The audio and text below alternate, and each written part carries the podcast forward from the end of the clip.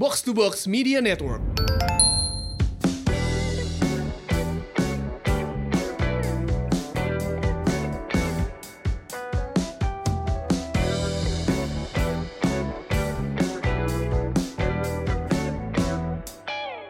Hai guys, welcome back to Semur Sehat Makmur. Ini adalah podcast yang membahas gimana supaya kita bisa mencapai live long and prosper, supaya sehat dan makmur.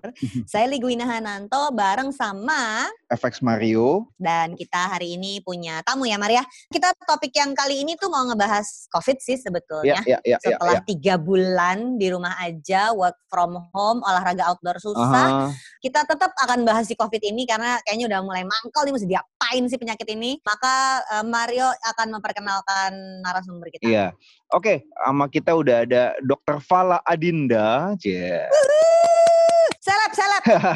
Seleb dok, cie. Aduh, ada ya, ada. There is such thing. Seleb, There is such thing. seleb. Fala ini eh, aktif berolahraga juga, jadi obrolannya nanti kita bisa nyambung deh. Dia aktif eh, triathlon, eh, berarti lari, sen- eh, Mm-mm. ra- lari, renang, sepeda, Diving pun. diving juga. eh, dan kemarin Fala sempet eh, ngebantuin di eh, Wisma Atlet ya, buat penanganan COVID. Nah, kita pengen ngobrol-ngobrol nih, Val. Hmm, pertama nih, Val. Heeh. Bener gak sih ada penyakit COVID-19? Jeng, jeng, jeng, jeng. Ini tuh Atau kayak ini bener cuma- gak sih bumi itu bulat gitu tau gak? Ini kayak ini jangan-jangan konspirasi rumah sakit doang nih, Val. Iya, jangan-jangan jangan-jangan Iya. memang si Wisma Atlet itu semuanya acting gitu loh, Val. Eh, Tuhan Waduh, tolong. gila gila gila. Kalau misalnya ada apa enggak gitu ya, dan itu cuma acting gitu, Jago banget. itu Jago banget propaganda actingnya. besar-besaran. Satu dunia ya, Val ya. Gila, gila sih. Itu melibatkan banyak Aktor. sekali, heeh. banyak sekali talent gitu. Tunggu tunggu. Itu penyakit apa sih, Val? Sebenarnya penyakit apa sih ini? Ka- Karena kan kita tuh cenderung gini ya. Heeh. If it's not in my face, if Hmm. I don't see it myself, I don't believe it. Kayaknya cenderung tuh orang tuh kayak gitu. Hmm, Jadi hmm. kayak demam berdarah gue tahu Iya. karena gue pernah ngerasain tipes gue tahu pernah ngerasain Iya. Heeh, heeh. ah masa sih kanker uh udah pernah ada keluarga deket yang kena nah giliran covid kan kita di rumah aja Iya, 24 iya, jam 7 hari seminggu nggak lihat-lihat cuman di berita aja sama di internet aja Iya. lihat katanya ada ina itu kalau gue udah ada orang dekat gue, coach lari gue yang suspek COVID dan sampai meninggal dunia dan itu di awal-awal sehingga bikin gue shock dari awal gitu. Hmm. Tapi ketika itu tidak ada di depan muka lo, ada loh yang mempertanyakan itu. Jadi sebenarnya ini penyakit apa, Val? Iya, ya mungkin karena itu alasannya karena nggak ada di Hmm. depan muka kita, makanya orang masih mempertanyakan keberadaannya gitu kan. Mungkin itu alasan yang cukup tepat gitu. Secara mudah gini, ini sebenarnya adalah uh, virus-virus dari golongan uh, coronavirus gitu. Awalnya virus ini tuh menyerang yang namanya parenkim paru, makanya uh, mostly menyerangnya adalah uh, dominannya di sesak napas karena dia menyerangnya Oke. parenkim paru. Awalnya begitu. Tapi seiring dengan studi yang berjalan gitu ya, Hmm. ternyata manifestasi dari COVID-19 ini jadi beragam, jadi liar dan banyak gitu. Ada ke ginjal, ada ke jantung, ada ke kulit, ada ke mata, ke macam-macam gitu. Walaupun dominannya tetap pada gagal napas orang meninggalnya gitu karena eh, dia paling parah adalah menyerangnya ke arah parenkim paru. Jadi pasien-pasien itu meninggal karena gagal napas, karena kegagalan paru-paru untuk melancarkan suplai suplai oksigen Hmm. lah Oke. ini em, menjadi sangat eh, mengerikan kenapa karena dia mematikan dan memiliki efek penularan yang cukup eh, liar gitu jadi siapa aja bisa kena anak-anak perempuan laki-laki SJW gitu ya. Seleb dok, seleb dok. Seleb- Bumi datar, bumi bulat, Iya, kena semua ya. Nggak ngaruh. Ha. ngaruh. betul heeh, heeh, gitu. Siapa pun bisa kena. Dan penularannya mudah.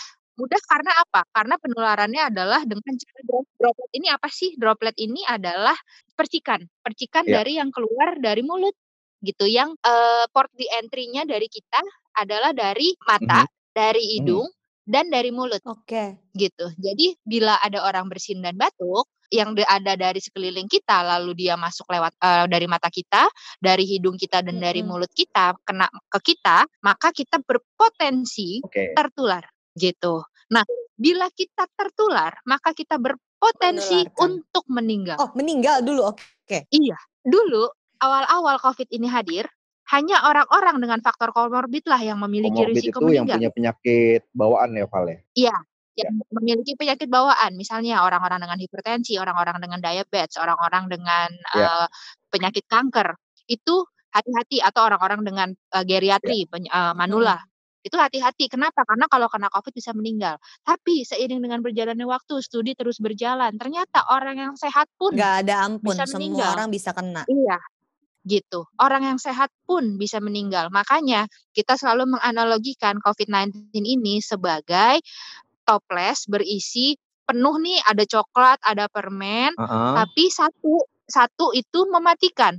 So will you take Oke. one of it Kayak Russian roulette. kayak Russian roulette betul gitu. Kita nggak tahu, kita nggak tahu nih yang bikin mati, tapi sisanya nggak bikin mati memang gitu. Jadi Ah, tetap ah, ah. kita mau nggak Lo mau buka toplesnya nggak tuh gitu. ya? Betul, itu dia. Nah, yang memprihatinkan sekarang adalah kasus semakin besar, tapi ketakutan masyarakat sudah mulai menurun. Ya. Gue paham, sekarang tuh orang udah mulai lelah, udah Iya, mulai lelah Itu kata kata kata yang udah mulai ya. lelah. Udah mulai Iya. lelah, bener. Iya, udah mulai lelah dengan mungkin dengan dengan kurangnya income, udah mulai lelah dengan dengan di rumah, udah pengen ngafe, udah mulai pengen bersosialisasi. Yes. Kita ini kan makhluk sosial ya. Kita ini kan butuh untuk berkumpul. Kita tuh butuh sebenarnya untuk bertemu dengan manusia Iya. lain selain orang rumah. Gitu loh. Iya. Tapi kondisi pandemi ini mengharuskan kita untuk melimitkan, artinya mengecilkan circle pergaulan kita seminimal mungkin untuk kita bisa tetap sehat. Yang ada kelelahan psikologis kita nih yang kena duluan Hmm. gitu loh. Nah, itu gua paham. Cuma yang gue tidak bisa mengerti adalah ignorantnya orang-orang sehingga mereka berpikir mereka bisa kebak Oke. gitu. Sehingga mereka nggak mau pakai masker, mereka nggak mau physical distancing, mereka nggak peduli hygiene, gitu loh. Nah, gue mau nanya nih Val, yang seremnya nih Val. Seseorang dari misalnya ketularan, misalnya kena droplet dari siapa lah. Mm-mm, Dari kena droplet sampai kondisinya kritis, gawat, sampai sorry meninggal. mm-mm. Itu bisa berapa lama tuh Val? Is less than three days aja ada. Oh, Oh, wow. wow. Pasien-pasien gue Heeh. itu ada yang yang pergerakan ronsennya. Jadi ronsennya itu awal hari pertama ronsennya masih bagus. Hari kedua tiba-tiba ronsennya udah abu-abu semua. Hari ketiga dia die. Secepat itu COVID-19. Itu makanya kita tuh ngeri banget. Kenapa? Karena ini Heeh. penyakit nyebelin banget gitu loh. Ini penyakit tuh kayak kayak apa ya? Bu- gue sebagai dokter yang melihat perjalanan penyakitnya, ini penyakit bukan penyakit main-main. Ini penyakit serius Mm-mm. gitu loh. Dan orang di luar sana yang mungkin minim literasi, tidak darurat reading comprehension, darurat listening comprehension, merasa bahwa ini cuma flu doang. Oke. Ya. Gitu loh. Iya. Kan gue Pusing kita pusing ya. semua. Ya. Masyarakat, masyarakat cuma disuruh pakai masker loh, nggak disuruh. Susah banget. Mulai silat ya, mulai silat. Udah gue bilang Ah, cocok banget undang kocak Fala ngomongin ini. Gimana gitu. Gue Heeh. gue butuh bantuan. Kadang-kadang gue senang makanya gue tuh senang kalau diundang podcast, diundang untuk live IG gitu, gue diundang untuk jadi pembicara. Kenapa? Karena gue Yes, butuh yes. corong yang lebih besar. Gue Ya. butuh di untuk di-amplify suara gue. Gue butuh untuk suara gue tuh diperlebar lagi, diperluas lagi gitu. Karena ya gue butuh bantuan Hmm. gitu loh. Gue kepengen kok, gue kepengen teman-teman gue sehat, gue kepengen keluarga gue tuh sehat, Iya. gue kepengen Indonesia nih sehat gitu loh. Cuma de- dengan melihat masyarakat kayak gini, gue jadi rada pesimis nih sekarang gitu loh. Akhirnya kepesimisan gue, gue turunin ekspektasi gue dengan yang at least orang-orang yang gue kenal aware deh gitu loh. Cuma ngelihat netizen, ngelihat masyarakat kok yang kayak gini ya, iya yo mbak ya gitu loh. Val, kan lu kemarin ada di Wisma Atlet di Kemayoran. Itu Mm-mm. kan apa sih disebutnya rumah sakit darurat gitu pengertian gue yang dibuat sama pemerintah pusat. Eh, dan ini jadi tambahan eh, tempat menampung pasien. Apa tugas lu di sana kemarin, Val? Dan kenapa lu bisa sampai ke sana? Eh, Oke, gue mau lurusin dulu. Sebenarnya yang- dinamakan dengan rumah sakit darurat itu benar. Kenapa namanya rumah sakit darurat? Karena kita mendirikannya secara darurat, gitu ya. Pemerintah mendirikan itu secara darurat untuk memenuhi kuota pasien. Karena bila hanya RSUD dan rumah sakit aja tidak cukup, maka didirikanlah itu secara darurat dan seada-adanya, Mm-mm. gitu. Kenapa gue ada di sana? Karena gue merasa gue harus melakukan sesuatu, gitu. Pandemi ini nggak datang setahun sekali, mungkin Serat- 100 ya. Sekali Ya. dalam 100 tahun. Ini terakhir terakhir ini kan 100 Spanyol tahun itu yang lalu itu. 1918 gitu. Eh jadi gue merasa gue punya tenaganya, gue punya ilmunya, gue punya waktunya gitu dan jujur ya gitu ini ya gue sebagai influencer gue sebagai orang yang punya followers gitu ya kayaknya gue sangat harus wajib gue untuk turun supaya suara gue bisa Mhm. lebih terdengar oleh Itu lu orang. jadi volunteer gitu. mendaftarkan diri atau diajukan kantor. Lu volunteer. gue volunteer Wow. gue merasa gue harus turun Dokter-dokter Demi sipil yang di sana juga berarti volunteer, Val. semua volunteer di sana kecuali dokter militer dan dokter Polri Iya, iya, mereka iya. memang Kalau tugas negara Mm-mm. gitu.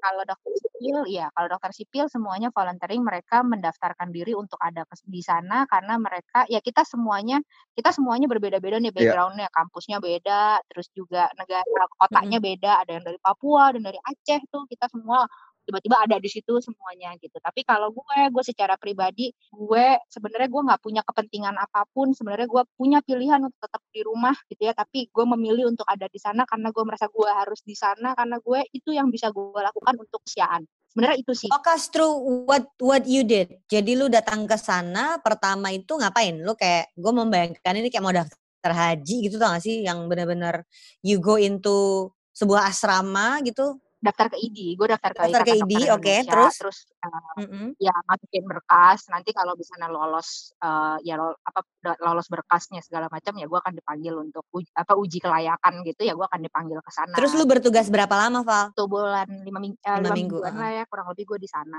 itu standar lah kerjaan dokter umum jaga bangsa Mhm. jaga UGD jaga Jadi jaga jadi waktu lu sampai ke Wisma Atlet itu ada tower yang memang untuk perawatan, ada tower untuk dihuni dokter. betul betul betul jadi kan itu kayak kayak rusunami iya. kan dia kan karena wisma atlet kan jadi dia kayak kayak Kalibata City iya, yang iya. rame Mhm. banget Jadi gitu banyak loh. tower, Biar banyak biar, biar kamar. kebayang, banyak tower, banyak kamar. Ya, nah itu ada satu tower yang khusus dibuat sebagai rumah sakit, ada satu tower yang khusus dibuat untuk pemukim, eh, pemukiman lagi tempat tinggal.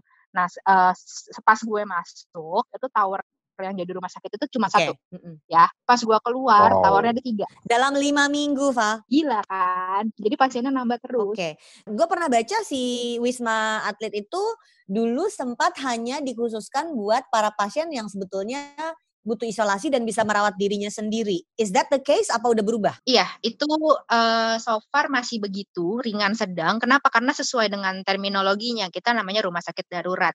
Artinya memang seada-adanya, seada-adanya begitu. Jadi kita hanya menampung sebenarnya eh, si rumah sakit eh, Wisma Atlet ini 80% kita memegang pasien untuk eh, isolasi mandiri. Sebenarnya kan isolasi mandiri itu bisa dilakukan di rumah. Ya. Tapi kan rumah orang Indonesia ini kan tidak semuanya mumpuni untuk Nggak isolasi semua mandiri. kamarnya banyak. Iya, tidak semua kamarnya banyak, tidak semua kamar mandi jadi dalam kamar gitu kan, tidak semua alat makannya bisa terpisah gitu. Jadi kita memindahkan nih orang-orang yang rumahnya tidak mumpuni, kamarnya tidak mumpuni untuk bisa isolasi mandiri di Wisma Atlet. Tapi ada juga yang kayak ruang HCU-nya, ICU-nya juga ada gitu. Tapi kita lebih memprioritaskan untuk yang gejalanya berat, kita akan merujuk itu misalnya kayak RSPJ, Sulianti Saroso, untuk rumah sakit rujukan yang lebih berat I gitu, see, I yang lebih lebih bisa memegang pasien dengan yang berat. Tapi pasien COVID-19 paling banyak di Indonesia ya di Wisma Atlet. Itu udah red zone, udah merahnya merah tua, merah darah itu.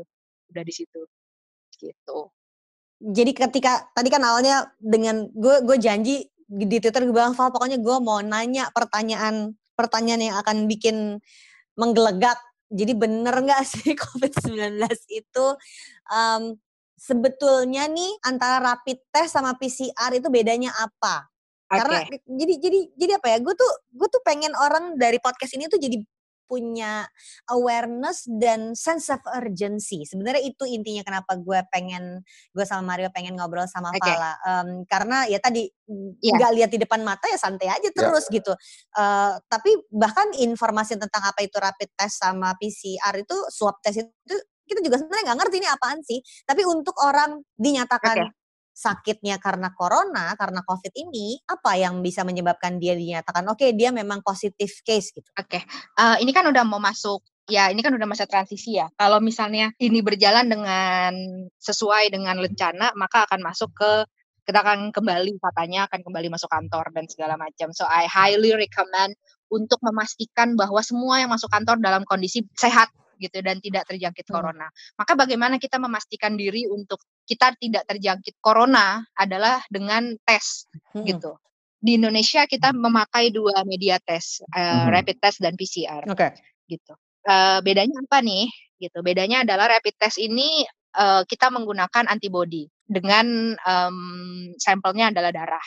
Kalau PCR kita menggunakan kita yang yang kita cari, yang kita cari benar-benar adalah virusnya. Kita menggunakan swab. Jadi yang kita ambil itu benar-benar uh, mukosanya. Okay. Gitu. Nah, kalau rapid yang kita cari adalah antibodinya. Berarti itu orang harus gitu sudah ya. terinfeksi dulu Paham ya? lalu antibodinya terbentuk gitu. Itu benar gitu. Belum tentu ter terinfeksi COVID kan? Udah dong. Kalau antibodi itu hanya COVID aja atau antibodi dari yang lain juga? Kalau yang si rapid test ini, si rapid test ini uh, itu hanya COVID aja. Oh. Oke. Okay. Itu hanya COVID aja. Nah, uh, rapid test yang bagus, pertama yang memenuhi syarat adalah yang indikatornya ada dua, IgG dan IgM. Jadi pastiin kalau kita mau rapid test, indikatornya IgG, IgG dan, IgM. Dan IgM. Okay. Kalau indikatornya bukan IgG dan IgM, cari lagi yang lain deh. Hmm. Ya. Oke, okay, oke. Okay. Jadi okay. kalau rapid test yang ada IgG, IgM. Oke. Okay. Ya, itu friendly suggestion dari dokter Fala. ya. Cie. Anda buzzer. Cie, Bu, let's go. Anda buzzernya ya. Ah. nah. Siapa tahu ya kan, gue ada, hai dok saya ada kenalan kerja sama gitu, siapa tahu.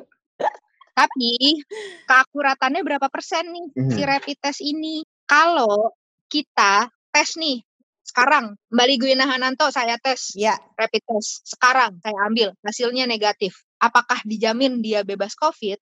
Belum tentu. Kenapa? Karena itu adalah kondisi hari ini. Yang mungkin aja itu masih dalam masa inkubasi dan tidak bermakna apa pun gitu loh. Makanya rapid test itu hmm. mungkin akurasinya hanya 30%. Jadi bila tidak dilakukan secara serial itu nyaris tanpa makna kalau misalnya mau bermakna, jadi kalau misalnya ada company, ada company yang mau melakukan rapid test, mohon dilakukan secara serial, at least 7 sampai 10 hari selama tiga kali. Oh wow. Gitu. Jadi bukan yang oke okay, kita tes dia bebas COVID, bukan gitu. No, no. Sebenarnya tidak begitu. Tapi kita selalu punya kendala uang. Hmm. Rapid test ini nggak murah. Ya. Kalaupun tiga kali kita butuh budget berapa kan? Gitu loh. Makanya sebenarnya pemerintah tuh harus menyiapkan loh. Hmm. Makanya gue juga pusing, uh. benturannya tuh banyak banget gitu. Ya, yeah, so much problem. Benar. Gue agak mules lu dengarnya. Iya. Asli. PCR uh. itu kita kita swab nih, set kita cari kan tuh virusnya. Kalau virusnya kalau kalau negatif berarti kita memang negatif COVID. Kalau positif berarti kita memang positif COVID tetap ada problemnya. Problemnya apa? Ya kalau misalnya kita negatif tapi besok kita ketularan, ya, ya, ya tetap ya. hasilnya cuma itu kan tes ya, sementara doang, ya. hasil ya? tesnya, uh -uh, sementara hasil tesnya ketahuannya beberapa hari atau beberapa minggu kemudian. Exactly. Jadi ya it's frustrating, I know. Kalau ditanya mana yang paling akurat, golden standarnya mana untuk mengetahui kondisi yang paling benar untuk mendiagnosa COVID-19, hmm. PCR iris. Ya, Ya. Bukan rapid. Rapid bisa digunakan secara serial. Tapi kalau untuk golden standard tetap pakai PCR. Oke, okay. Val, berarti bagaimana supaya bisa mengurangi kemungkinan terinfeksi selain harus di rumah aja? Uh, itu udah uh. pasti. Cuman kan Oke. Okay, ya. Apa ya sekarang tuh sekarang yang tadi lo bilang kan uh, secara psychological tuh kita udah capek. Banyak temen gue yang bilang gue ambang batasnya tuh terakhir waktu lebaran. Begitu lebaran udah susah ketemu orang tua, nggak bisa sholat id. Orang tuh bener-bener sekarang, ah oh, udahlah hajar aja sekarang pokoknya gue mau ke kantor, gue mau ke grocery shopping, gue mau ketemu temen-temen. Gue udah melihat orang tuh udah mulai sampai kayak gitu. Oke. Okay. Apa yang bisa kita lakukan kalau memang akhirnya orang-orang ini memutuskan untuk keluar rumah untuk meminimalkan kemungkinan penularannya. Ya, kita punya yang namanya priority shifting kayaknya aku rasa kalau sekarang gitu loh. Hmm. Uh, priority shiftingnya ke mana? Kita keluar rumah ada prioritasnya. Mungkin kalau dulu prioritas kita sosial uh, ada yang namanya ya. nongkrong-nongkrong nggak jelas, ya. ketemu teman-teman ngafe-ngafe, ngapa-ngapain. Itu mungkin adanya di prioritas hmm. paling bawah sekarang. Sekarang ya kita keluar untuk browser, untuk untuk belanja untuk yeah. memenuhi kebutuhan hidup, hmm, hmm. gitu loh. Untuk membeli baju yang memang harus untuk dibeli, untuk membeli kebutuhan hidup yang memang harus untuk dibeli, untuk makan yang memang kita nggak bisa makan di rumah. Misalnya on the way to the office lapar banget, oke okay, kita hmm. harus makan di situ, makanlah di situ, yeah. gitu. Jadi bukan bukan makan makan cantik yang memang harus makan, bukan yeah. bukan Kalau bukan bisa lunch datang, meeting. Ya. makanan, duduk 5 menit, 10 menit kelar, cabut lagi gitu kan itu priority priority shifting aku rasa gitu loh. Lalu untuk olahraga, kalau dulu olahraga Ya. misalnya mengejar personal Ya. best Mm-mm. gitu ya. Kalau sekarang mau nggak mau ya kita kurangin lah pace Susah, ngap, Heeh. pakai masker tuh capek gitu loh ya mau nggak mau mau gimana karena Indonesia regulasinya memakai masker kenapa karena padat penduduknya mungkin kalau di Eropa dengan humidity seperti itu dengan orang juga jarang sepi bisa nggak pakai masker pakai masker lebih engap lagi lebih bahaya risikonya tinggi Indonesia kan humidity-nya aman ya untuk dengan Oh. pakai masker juga Iya. gitu loh kadang-kadang orang tuh nggak mikir sampai sejauh itu gitu loh dengan studi-studi yang udah dipikirin orang-orang tiba-tiba aja lah kalau di luar negeri nggak- olahraga justru nggak boleh pakai masker ya kan banyak ya studinya gitu Ini tiba-tiba asal jeplak aja gitu wah ini gini gini gini emang netizen aja Mm-mm. gitu darurat reading comprehension gitu Oke, marah-marah aja Ini gue buat olahraga menarik nih. Kita Terus? bisa obrolin lebih detail lagi di episode selanjutnya. Gue cuma mau nanya eh, pertanyaan terakhir. Eh, kalau misalnya kita sampai kena COVID, Ya. kayak di rumah sakit Wisma Atlet itu, diobatinnya gimana sih, Val? Ada chance sembuh nggak sih? oke chance sembuh besar Oke. chance sembuh besar chance meninggal juga sebenarnya juga sebenarnya ada sebenarnya kalau gue kalau kita harus berbicara data sembuh itu lebih besar dibanding Ya. meninggal Oke. tapi chance meninggal ada masalahnya itu Balik lagi ke analogi toples tadi ya. Lo berani ambil resiko itu nggak gitu Iya. loh? Heeh. Dan ini nggak nggak kayak ilmu probabilitas kemungkinan sembuh Enggak, kemungkinan enggak, enggak, enggak. meninggal Top- karena tiap orang beda beda resistensi sama virusnya kan. iya Iya, iya. itu dia kalau gue selalu bilang probabilitas mati dan hidup itu 50-50 Oke. sebenarnya karena kita nggak tahu Iya, iya, kita iya, bisa iya. mati atau bisa hidup Oke, eh, Oke, it's it's that serious. Jadi jadi kesimpulannya tetap it's that serious. Uh, gue pengen yang dengerin untuk waspada, punya awareness-nya, be mindful kalau lo memutuskan untuk relaxing your social distancing. Kita kayaknya udah nggak ada waktunya lagi untuk menghakimi orang ya, Mak, Enggak, tapi lo lakukan sendiri buat diri untuk- lo sendiri, buat keluarga lo itu aja deh gitu. iya iya. Mm, mm, mm, Ah, mm. Iya, gue ngerti kalau orang udah mulai memutuskan enggak lah, gue pokoknya harus keluar rumah sekarang harus Heeh, melakukan heeh. apa. Tapi please sadar bahwa si virusnya masih ada, Iya. resiko infeksinya masih tinggi, Iya. dan Indonesia itu case-nya masih banyak banget. Jumlah yang positif case itu tiap hari masih nambah terus. Jadi jangan, Jangan lengah lengah. guys. dan ya masker terus hygiene etik dan physical distancing Tiga tadi itu. Oke, Oke, kalau Terima kasih Semurians Ya, yang oke. sudah mendengarkan. Halo, jangan ke mana-mana dulu, kita mau ngelanjutin ngobrol yang lain. Uh, thank you, thank you udah menjelaskan um, tentang COVID-19 dan ini beneran sakitnya emang ada. Gue sama Mario seneng banget bisa ngobrol sama Fala hari ini. Uh, Semur, jangan lupa um, ngapain lu sehat kalau nggak punya duit dan ngapain lu makmur kalau lu sakit-sakitan. Jadi mari kita kerjakan dua-duanya. Saya Liguina Hananto. Saya FX Mario, sampai jumpa di episode mendatang. Live long and prosper. Bye-bye.